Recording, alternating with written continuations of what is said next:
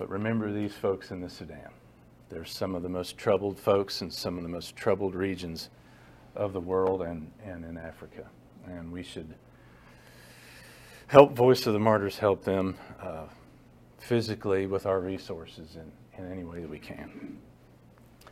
Lord God, our Heavenly Father, ruler of heaven and earth, we pray for our brothers and sisters overseas who we believe by the thousands have been watching us once or twice a week for some weeks now in various parts of the world. We are very, very humbled and we are very glad that so many brothers and sisters in the Lord Jesus from across this world have been joining us. I pray for them, each and every one of them, for their needs, for their troubles, for their trials, their circumstances and situations that they meet on a daily basis. Some of them do live in countries where Christianity is persecuted, sometimes severely, sometimes not so. I pray for their freedom and for their liberty, such as they have, that it would increase, but I do pray your will would be perfectly done on and in and through their lives. I pray for their ministries. There have been numerous pastors who have watched and who have responded to us. I pray for their ministries, for their churches, for the evangelism efforts which they are busily engaged in wherever they live. I pray for our friends stateside from different states who've been watching and listening. Please help them through their difficult situations that they've had this past winter and this past year. Reveal yourself to them in a very special way as you know best, as you know fit. But I pray everyone who watches and listens, you will open the minds and hearts of everyone to receive the truth of your word as your Holy Spirit speaks to us from sacred scripture. Your inspired words help us to have the courage and the bravery and the vigilance to translate these words into action in our lives. And I do pray for our country and the dark times we are in and the dark times we may be entering and facing. Help us to walk in the footsteps faithfully of those who've been, suffering for your name all around the world for many years now. Help us to be faithful and loyal to you to the end. And I pray for our brothers and sisters in the Sudan, one of the most troubled places in Africa in this world. Please help these folks in every way that they need physically, spiritually, for the stability of very troubled government, civil wars there. Please help them to have peace. And please help us here in the United States as we may to send them literal physical needs. They suffer great hardship and great need physically on a daily basis. Help us to be vigilant to help them in any way that we can. And in particular, with our prayers. Help Bibles, the Word of God, to be placed into the hands of our brothers and sisters there. And help us to never take for granted the fact that as of this moment, we are free to have the Word of God in our hands each and every day and all the day. Cleanse your church, purge your church in America of its frivolousness, its faithlessness, its compromise, its cowardice. Help us here to truly become the church of Jesus Christ once again, loyal to you, to you alone, and to your word, and to the truth of your word. No more compromise. No more. Give us the bravery and the courage we need to be a bright and shining light in an increasingly dark world. And help us to live lives triumphant filled with your spirit and the truth of your word, to give light to those who are in the darkness which is around us. And so may the meditations of all of our hearts and the words of my mouth be pleasing to you, O Lord our God, our one and only rock and redeemer. You who are one and only hope, and you who are the greatest hope, the truest hope, the ultimate hope for one and all. In Jesus' holy name we pray. Amen. Would you join me, please, for the reading of the word of the Lord? Stand, please. Ephesians chapter 5, verses 15 to 21 is the portion of the text we'll explore today. Ephesians chapter 5, verses 15 to 21. Be careful how you walk, or be careful how you live your life.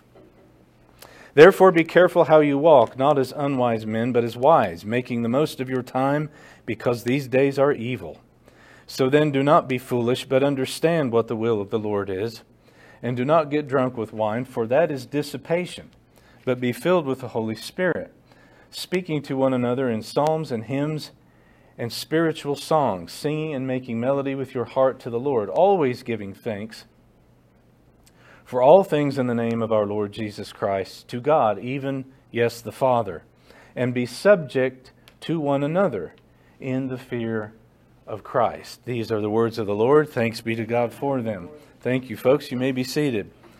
To quote the main idea or the summary of this passage that we're going to unpack this morning from Dr. Clinton Arnold's commentary, wonderful commentary, one of the primary ones I've been studying in our exposition of Paul's letter to the Ephesian Christians, Dr. Arnold writes Both wisdom and the Holy Spirit are essential for knowing the will of the Lord and living the Christian life. God imparts His Spirit to believers in greater measure through their gathering as a community to worship Him. Isn't that interesting? Let me read that again. In a time when Christians gathering together has been discouraged. In some places has been outright outlawed for supposedly the public good, the public safety. We will obey God rather than men. He writes, interestingly enough, both wisdom and the Holy Spirit are as essential for knowing the will of the Lord and living the Christian life. God imparts His Spirit to believers in a greater measure through their gathering together as a community to worship him, end quote. Or as Paul writes, let me give you a slightly um, different translation. Therefore, watch carefully how you walk. Therefore, watch carefully how you live. Because of all the truth that I have taught you up to this point, therefore, do this. Therefore, examine carefully or watch carefully how you walk. Peripateo, a metaphor for how you live your life. Verse 15 Therefore, be careful how you walk, not as unwise men, but as wise. So now Paul begins a section of his letter by appealing to believers. Of course, initially the Ephesians, uh, 20 centuries ago, and now us in the modern age, as this is sacred scripture written for all believers in any age. He encourages us, he appeals to us to be vigilant and careful, give attention, give priority, believer, to how you conduct yourselves and going about your day to day lives, as we would say. Paul wants believers to pursue genuine transformation. The Christian life is not a passive life, it is an active life, and it is always an active life of active transformation.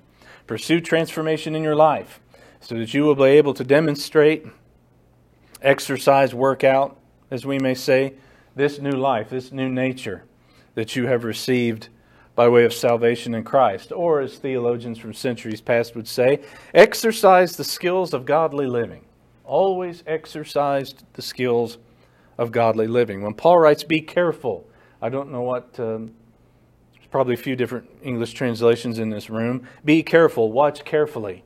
The word that he uses for careful or carefully is akribos. And akribos is a word in the original Greek which means, well, it's a strong word. What he's doing is he's strongly underlining the importance of engaging in intentional and focused moral introspection. That's what he's asking you to do. He's asking you to practice moral introspection, very intentional and focused moral introspection on your life every day as a way of life. It compares, um, this word is often used to refer to the kind of uh, care that a judge or a magistrate should take in examining a particular case. In Greco Roman literature outside of the Bible, this word was often used to describe the care or attention or focus that a judge, that a magistrate, should ideally give to each case that comes before him in a court of law. That's how Paul is asking you to focus and examine and scrutinize your life morally on a daily basis. Watch carefully how you walk. Peripateo, it's a word that means to physically walk, but it's a, a very popular metaphor at that time for uh, you will find it throughout the New Testament. It's a metaphor for, again, as we would say, how you live your daily life, your daily life walk. What is, how do you characterize your life? How would other people examining you characterize your life? So Paul's asking us to watch, to examine, to scrutinize, to focus, intentionally on how you live your daily life as a believer. Again, practice very strong moral introspection. And even the pagans did this to a certain degree. I believe it was the pagan philosopher Socrates who said something to the effect of a life that is not examined is a life not worth living. So even the pagans recognize that a person must practice certain types of moral or philosophical introspection, examining themselves on a daily basis in order to live their lives wisely and well, to, according to whatever your belief system may be. Even the pagans practice this to a certain degree. And Paul uh, encourages us to examine our lives not as unwise, but as wise, or you could arguably translate what he says as not as those who are unwise, but as those who are wise. Sophoi, from Sophia, the Koine Greek word for wisdom. So here again, we're confronted with a biblical truth that the conduct of daily living for God's people should be characterized by wisdom. So here again, we have the desperate need for wisdom, a desperate need for wisdom for each and every one of us on a daily basis. And I hope this jogs your memory if some of you have your notes from the earlier parts of the letter. Paul mentions this before. Remember earlier, Paul told us how he prays for these Ephesian Christians and for all believers, really. And Paul's prayer for believers earlier in the letter was that God would give them wisdom. That God would give wisdom to Christian believers through the agency, the power, and the presence of the Holy Spirit. He mentions this in chapter 1, verse 17. We need God's wisdom, not our own wisdom. We lack wisdom. We need God's wisdom, not a corrupt world's wisdom. That's disaster. We need God's wisdom. We need wisdom from God, from the Spirit of God, from sacred Scripture to guide us, to guide our lives, and to conduct ourselves in ways that please and honor God, obviously. Verse 16, making the most of your time because the days are evil. It's an interesting phrase that Paul uses here. You could translate in the, in, into English about two or three different ways. It's a very nice metaphor or figure of speech that he uses in the original language. It means to buy back the time. Or your translation may say to redeem the time. A metaphor for make the best use of your time. Why? Because these days are evil. So this verse really ratchets up, if I can use that expression, or intensifies the need to live wisely. Let me quote Dr. Arnold again. He writes Part of the motivation for ordering one's life around God's ways is due to the characteristics of the times in which believers live. End quote. Paul reminds us, as if we needed any reminding, that the days we are living in are evil. Oh my, I see the heads nodding. We don't need much of a reminder of that these days now, do we? The days we are living in are evil. Therefore, Christian believer, make the best use of your time. Live your life with eternity in view. Invest in eternity, not the evil world around you, which, as the Apostle John would say, is already rotting away and passing away and on its way to judgment, even as we speak. So, Paul reminds us again, as if we needed any reminding, that we're living in the midst of a present evil age. These are evil times because we live in an evil age in a dark and fallen world that in its present state is in rebellion against God. We are in the last, most theologians believe, sacred scripture tells us, the last great age of history, the age of the church, the last days.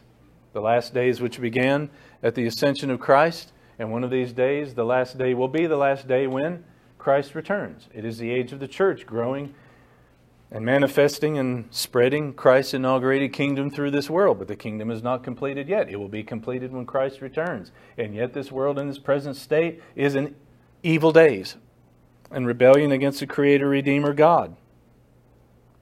An age full of evil and evil people, sin and sinful people, and an age which will come to an end. And it's going to come to end in condemnation and judgment when the conquering king and the cosmic judge returns. Some days we may think that day may be rapidly approaching. Some days perhaps not. That's not our business to know, that's His business to know. But as the Apostle John told us in his three letters that we studied earlier in the year, don't be married to this world. You, Christian believer, are to be married to the great bridegroom as the bride of Christ. This world is already on its way out. It is rotting away even as we speak, and it will come to an end when the great King returns. Live your life for the grand prize, the grand goal, the coming day. Know the times in which you live so as to navigate wisely and well through this life on your way to the eternal kingdom. The world which is on its way, the age which is on its way, the age which in the big picture is soon to arrive and knows no end. So therefore, buy back, redeem, make the most of your time. It's a good figure of speech. It's a good metaphor. What he's saying is make the very best use of your time each day that you live for the sake of the Christ and for the sake of his kingdom, not for the sake of what's dark and passing away around you. Make the very best use of your time, your resources, your efforts, your abilities. Make the best use of all that one has and all that one is, living with eternity in mind and eternity in view. Make the most of any and every opportunity that you have every day to serve God wisely and well. Allow me to quote Dr. S.M. Baugh from his commentary that I have here this morning. The main thing, he writes, the main thing to note here is that this lends urgency to the seriousness of which believers must take care to conduct their lives. It also qualifies that although believers are citizens of a new creation, which is on its way, and do enjoy blessings of that reality now, yet these things are experienced in the middle of an evil age because the kingdom of Jesus is in this world but is not completed yet. The new creation has not yet fully or finally arrived. So, walking wisely means not only living with ethical purity and integrity, but aggressively doing good and spreading the kingdom and proclaiming the message of the kingdom. End quote. Verse 17 So then do not be foolish. Do not be foolish. Do not live foolishly. Do not do foolish things, he's saying. So then do not be foolish, but understand what the will of the Lord is. So here Paul tells us that we are to, if we are to live wisely, we must discern how God wants believers to think, think and act in every circumstance, in every situation that we find ourselves in on a daily basis, and what what we do with whatever's thrown our way on a daily basis. How we react, how we deal with whatever comes our way in our daily life walk, as Paul would say. Do not be foolish, but understand. Do not be foolish, but understand with what? With wisdom. Right? Do not be foolish, but understand with wisdom. Again, here, how many times in the Bible, Old Testament, New Testament, all 66 books, how many times do we find ourselves being confronted with wisdom as contrasted to foolishness? over and over and over throughout the entire divine library. How many times are we confronted with proper understanding, proper thinking, compared to foolishness? Let me give you a little idea 74 times or more in the Old Testament alone, not counting the New Testament. Paul uses kind of a harsh word for uh, foolish in the original language. Aphron is a word he uses for foolish in Koine Greek. It means lacking sense, lacking, obviously, wisdom, lacking proper understanding, or lacking pro- proper prudence in your thinking. Uh, sometimes this word in Greco Roman literature was actually used as an insult, as a pejorative. It was often used as, a, as an insult, meaning something like idiot or fool. Pretty strong word. The Ephesians would have responded to it immediately. Paul is saying, uh, Don't be this way. Don't be a fool. Don't be an idiot. Live wisely and well with proper understanding. Do not be this way. Be wise, be understanding, understanding what the will of the Lord is. So, Paul wants Christians to have a proper, wise, accurate, intelligent grasp of God's will in Christ. That's what he's saying. I want you to know what God's will in Christ is for you and how you should live your life. Now, this phrase. Notice what he says what the will of the Lord is. Lord is kurios. in certain contexts, meaning absolute Lord and Master. It is a title that over and over in the New Testament is given to Jesus specifically. So Paul is saying specifically, know what the will of the Lord Jesus is. Know what the will of Christ Himself is. To know the will of the Divine Son is to know the will of the Divine Father. Dr. Baugh, I quote him again from his commentary, he writes, That is to say, Paul wants us to see things as Jesus sees them, as the Lord sees them. Know reality as the Lord knows reality and has established and defined reality. Make Jesus' will or judgment the standard of your own and the rule of your conduct. Well, will here, will, meaning the will, when he speaks of knowing the will of the Lord Jesus Christ, will here is God the Father's revealed will in Christ. God the Father's will, God the Son's will. And this will may be accessed by wise application of biblical revelation. This occurs at the crossroads of life that believers encounter in this age. End quote. That's a good quote. You want to know what the will of Christ is? Where can you go to know what the will of Christ is? Right here. How can you know what the will of Christ is? Go here and then go to Him and pray about it. Seek His guidance, His wisdom, His advice about it. Verse 18 And do not get drunk with wine, for that is dissipation, but be filled with the Spirit. Let me offer you this translation as well. Do not get drunk with wine, which is senseless waste. That's a more uh, literal translation from the original Greek. He uses a phrase there which uh, we often translate as uh, disillusion or dissipation, something like that. But it, you could, well, really, literally translate it as senseless waste. That's what the phrase really means in Greek. Don't get drunk with wine, which is just senseless waste, but instead be filled with the Spirit. And of course, the word Spirit there is capitalized. He is referring to the presence and power of the Holy Spirit of God in the life of the believer. So now Paul calls upon Christian believers to surrender themselves, their minds, their way of thinking, surrender or yield their lives to the influence of God's Holy Spirit rather than placing themselves under the influence, as we say, of some mind altering or mind numbing substance. Now, in the first century AD, it was obviously chiefly some form of alcohol.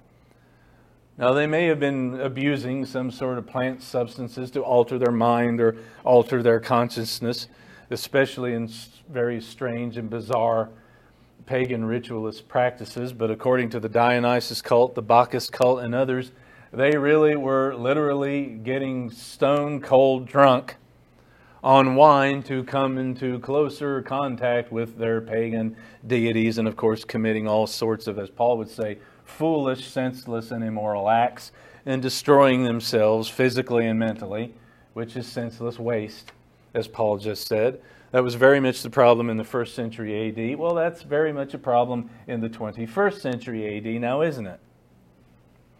And this probably is a little more dangerous for us in our time than perhaps it even was in the first century AD, because, folks, obviously, we in the 21st century have a lot of different ways in which we can destroy ourselves more so than the Ephesians did.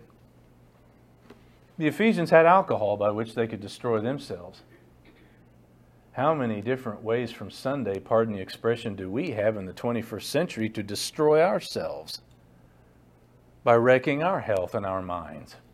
Every type of drug coming and going that you could possibly imagine, people use to destroy themselves. And of course, alcoholism is a terrible problem. Does this ring a bell? How about the opioid epidemic, which is destroying this country and is bad in other parts of the world? Here's the relevance of the sacred scriptures for our lives. Don't be under the influence of that stuff. It's senseless waste. It'll destroy you. You Christian believers should be under the influence of the Holy Spirit of God Himself, the third person of the Trinity, and listening to Him speak to you out of sacred Scripture and translating His words into action in your life. There is life, not destroying yourself. Fill your mind with His truth. Fill your mind with the Spirit. Fill your mind with truth and with power. Don't put your mind under the influence of something that's going to make a fool out of you and destroy you, your mind and your health. Be under the influence of the Spirit of God, Paul writes. And this is a common reoccurring theme or subject, at least the alcohol issue, which runs throughout the Scriptures, Old Testament, New Testament. To be filled with the Holy Spirit of God is to have self control, is to be in control of your life. And Paul mentions this in another letter. To be filled with the Spirit of God is to have self control. Remember the fruits of the Holy Spirit in the believer's life? Galatians chapter 5. According to Paul's letter to the Galatian believers in chapter 5 of that letter, to be filled with the Spirit is to have what? Joy, love, peace, patience, kindness, goodness, faithfulness, gentleness, and self control. The Spirit of God indwells all true Christians. And Paul wishes for all believers to have and experience God's Holy Spirit in an ever increasing measure. So be filled with God's Spirit, who is life and gives life. Don't fill yourselves with things that will destroy you and make a fool out of you. Verse 19 Speaking to one another in psalms and hymns and spiritual songs, singing and making melody with your heart to the Lord. So instead of getting drunk and making a senseless waste of your life. Instead, do this. Instead, take my recommendation that I'm giving you here in verse 19. Instead, you should be doing this speaking to one another in psalms and hymns and spiritual songs, singing and, singing and making melody with your heart to the Lord. Now, this is interesting. Let me offer this translation as well. Address each other in psalms and hymns and songs of the Spirit, or songs by the Spirit. That's even a more literal translation. Sing and make melody with your hearts to the Lord. So now Paul tells us. so now Paul tells us that the regular, faithful gathering of Christians together to worship God and sing praises and spiritual truth. This is one of the very means by which believers are filled with His Spirit. This is one of the very ways in which believers demonstrate that they are filled with His Spirit. Let me read this again. I wrote this carefully. This is an important point that he's making in this text today. He is telling us that the regular faithful gathering of Christians together to worship God and to sing praises to God and to sing scriptural truth, this is one of the very means by which believers are filled with the Spirit, or a greater measure of His Spirit. And this is one of the major ways or means in which Christians demonstrate that they are filled with His Spirit. One of the ways in which a Christian may be filled with the Spirit, again, according to Paul, is to gather as the church for corporate worship. What Paul is describing here can only be achieved when Christian believers gather together, speaking to one another. You can't really do that by yourself, now can you? Speaking to one another in psalms and hymns and songs of the Spirit or by the Spirit, singing and making melody with your heart to the Lord. He's talking about Christians gathering together for corporate worship there. Paul is saying that God meets his people and he strengthens them by and with his Spirit as or when they corporately worship him and praise him. That's very important.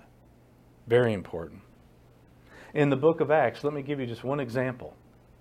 If you want to go back and see this truth, this principle in action, go back and look at the book of Acts. In the book of Acts, you often encounter the Holy Spirit very much at work and very active in the minds and hearts of Christian believers during their times of meeting together. During their times of meeting together for prayer, for the proclamation of the Scriptures as it was written then, and for worship. Speaking to one another by way of psalms, speaking to one another by singing hymns, speaking to one another by spiritual songs, songs probably inspired by the Holy Spirit. In other words, probably singing the Bible itself. singing and making melody with your heart to the Lord, always giving thanks, again, together. We should do this privately, we should, we should do this together. Always giving thanks for all things in the name of our Lord Jesus Christ to God, even the Father. And as you're with one another, be subject or defer to one another in the fear of Christ. Okay? Psalms, when he says Psalms, you could, some people believe that that just means a song, and I don't know about that. I believe he may literally mean sing the book of the Psalms. For centuries and centuries, the book of Psalms was the hymn book for Christians. They literally put the Psalms to music and they sang them. Some folks still do that to this day. Regrettably, many of us have, lost that. But I believe Paul, as a first century Jew and first century Christian in particular, he may have encouraged them to literally be singing the book of Psalms in their worship. Hymns, yes, he simply means a song. But when he says a hymn, he means sing the Bible, sing biblical truth. The best hymnody out there is, are hymns or songs that you are simply, literally singing the Bible itself. You are putting the verses of sacred scripture to music. That's the best Christian music. I know sometimes a lot of people like the 7 Eleven songs. Pardon me, I'm going to make somebody mad at me here or somewhere else. You know, you sing the same seven songs 11 times. Sing the Bible. The best songs, whatever they are, you are simply singing the truth of sacred Scripture. I believe that's what Paul means here. That's what he's saying sing biblical truth, proclaim biblical truth, especially in their time, in other parts of the world, because many of these people were illiterate. And written materials were extremely expensive that many people could not afford. So the early church taught folks scriptural truth by way of setting it to music and by singing it. That's how these folks in the Sudan that we're praying for today, they don't have Bibles. Many of them do not have Bibles. They're learning it by way of song or by way of poetry. Sing scripture. When he says songs inspired by the Spirit, a little more on that shortly, because the word he uses is pneumatikos, in which probably the best translation is not spiritual song, but a song of or by way of the Holy Spirit. Sing with your heart, the core of your being, to God, all about God, all about the Lord, not about us. And again, note spiritual songs, it's pneumatikos, it's of the Spirit songs which are inspired by the Spirit of God. If in doubt, sing the words of sacred Scripture. They've all been inspired by the Spirit of God. When we gather, the Holy Spirit, Paul is saying, should be filling us and leading our worship. That's what corporate worship is to be. And corporate worship is a major means, again, to hammer this truth home, by which the Spirit of God fills and strengthens and empowers God's redeemed people. And again, note, singing and making melody in your hearts to the Lord. Lord is kurios, specifically Jesus, God the Son, the Lord Jesus. Singing and making melody in your heart. That's where it starts. That's the origin. Singing and making melody in your heart to the Lord Jesus Christ. This is for, this is to, this is about the Lord. It is not about us. That's what true worship is. It's not self help. It's not therapy. It's not entertainment. It is to the Lord Jesus Christ, to Him, about Him, focused on Him, not self centered, centered on Kurios, the Lord, the Christ Himself. And in your heart, or with or from your heart, the word He uses there is cardia. Again, it means literally your, your heart that pumps blood in your chest, but it's often used metaphorically, as we use the word heart metaphorically. I've given to this to you a number of times. Cardia in this context means your inner self, the inner man, the inner woman. Heart and soul, as we would say, the very core of one's being. That's where you are to praise and worship God. That's where the source is. That's where it starts. That's where it's come from comes from. That place which should, in the first place, be filled with the Spirit. That's where worship should come from. Verse 20, bringing this particular section to a close. Always giving thanks for all things in the name of the Lord Jesus Christ to God, even the Father. So, give thanks at all times in behalf of all So, what Paul's saying here is his inspired instructions here are that Christians should constantly express together, and yes, alone, alone and together, gratitude and thanks to God the Father through or by way of Christ for everything that he has done for us in Christ, through Christ, or by way of the Lord Jesus Christ. And this, Paul writes, is to be a way of life for us. It's to be a defining characteristic for all Christian believers, for all things, huper panton, for all things, meaning everything, absolutely everything that God has done for us, everything large, everything small, everything in between. And we are to do this always. It is to be a life habit. And lastly, verse 21, kind of an interesting thing to say, or to conclude this section of his teaching before he moves on to affairs of the household in Christian families and Christian marriages. He says, and be subject to one another in the fear of Christ. That's an interesting little remark to make. Some of your English translations will say, or submit to one another in the fear of Christ. So here Paul's encouraging believers to take upon themselves humility. You have to have humility if you're going to obey his instructions here. To take upon them, the Christians should take upon themselves humility. I would say self sacrifice, and most certainly concern for and towards other Christians. If you flip forward a few pages in your New Testament, he basically says virtually the same thing in Philippians. If you want to go with me there, turn over to Philippians chapter 2. Philippians 2, 3, and 4. He says something very similar. Philippians 2, 3, and 4 states, Do nothing from selfishness or empty conceit, but with humility of mind, let each of you regard one another as more important than themselves. Do not merely look out for your own personal interests, but also for the interests of others. Sound familiar? It's basically stating the same thing. Exercise humility amongst other believers. Go to the point of self sacrifice in your relationships with other believers. Have genuine concern for other believers and put the concerns of other believers even above the concern your own concerns. Really care for and towards these other people. This is essential for life in the church. It's essential for life in the Christian community. In other words, submit here. Submit here is not to be viewed as a negative, it's to be viewed as a positive. The word that he's using for submit does not mean some sort of, he's not saying you have to walk, walk around making yourself a doormat for everybody else. That's not what he's saying. He's saying, um, look at this as a positive. It's not subjugation, it's love. It's kindness. It's respect. It's self sacrifice. Or let me put it this way maybe this word will describe what he's asking you to do, perhaps better.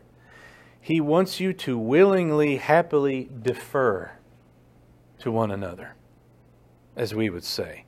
Defer to one another. Defer to your Christian brother and sister out of love for them. Focus on the well being of one another, he's saying.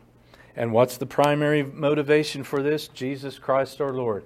He himself always is the standard and the measure and the rule, and he himself is always the chief motivating factor for obeying anything in sacred scripture, for obeying any command or exhortation of the apostles. The fear of Christ. The word for fear that he uses there is phobos. Sound familiar? Have you got any phobias? phobos is where the word phobia comes from, meaning fear, but there's certain nuances to this word phobos. It means fear, yes, or reverence or respect. Are we, are we to really have fear for Christ? Oh, yes. He is the divine judge, and we are answerable to him. Are we to have reverence for Christ? Yes, we are to have reverence for Christ, for he is God Almighty, the Son himself. Are we to have respect for him? Yes, for he is King of kings and Lord of lords and Lord of our life if we are true recipients of the salvation He won for us. We obey these commands out of fear and reverence and respect for Jesus Christ, the Lord Himself, the head of the church, the great bridegroom of His bride, the church. So, out of a holy awe and reverence due to Christ and to God and God in Christ alone. We are to behave this way towards other believers for His sake. For His sake, ultimately. Last word of the day I give to Dr. Baugh and his commentary. He has an interesting little section at the end of each of his chapters in his commentary to Ephesians. It's called Application and Devotional Implications. He has some interesting things to say. He writes here So the Apostle Paul has encouraged all members of the church to sing, praise, and rejoice in the Lord. As noted, all Christians have this privileged role in the church's worship as the new creation priesthood, or we call this the priesthood of all believers. But this is a new creation inaugurated in this world. It's not yet completed. We still live in an evil age. This is the great hope for the future, the great hope for the future consummation of Jesus' kingdom when he returns in a new heaven and a new earth. And in this kingdom, there will be no more need for an encouragement to sing like this. Oh, yes, brothers and sisters, there will be one thundering great angelic summons to sing at the start. As Revelation 19, verses 6 to 8 states, Hallelujah, for the Lord our God, the Almighty One, has entered into his reign, his completed reign.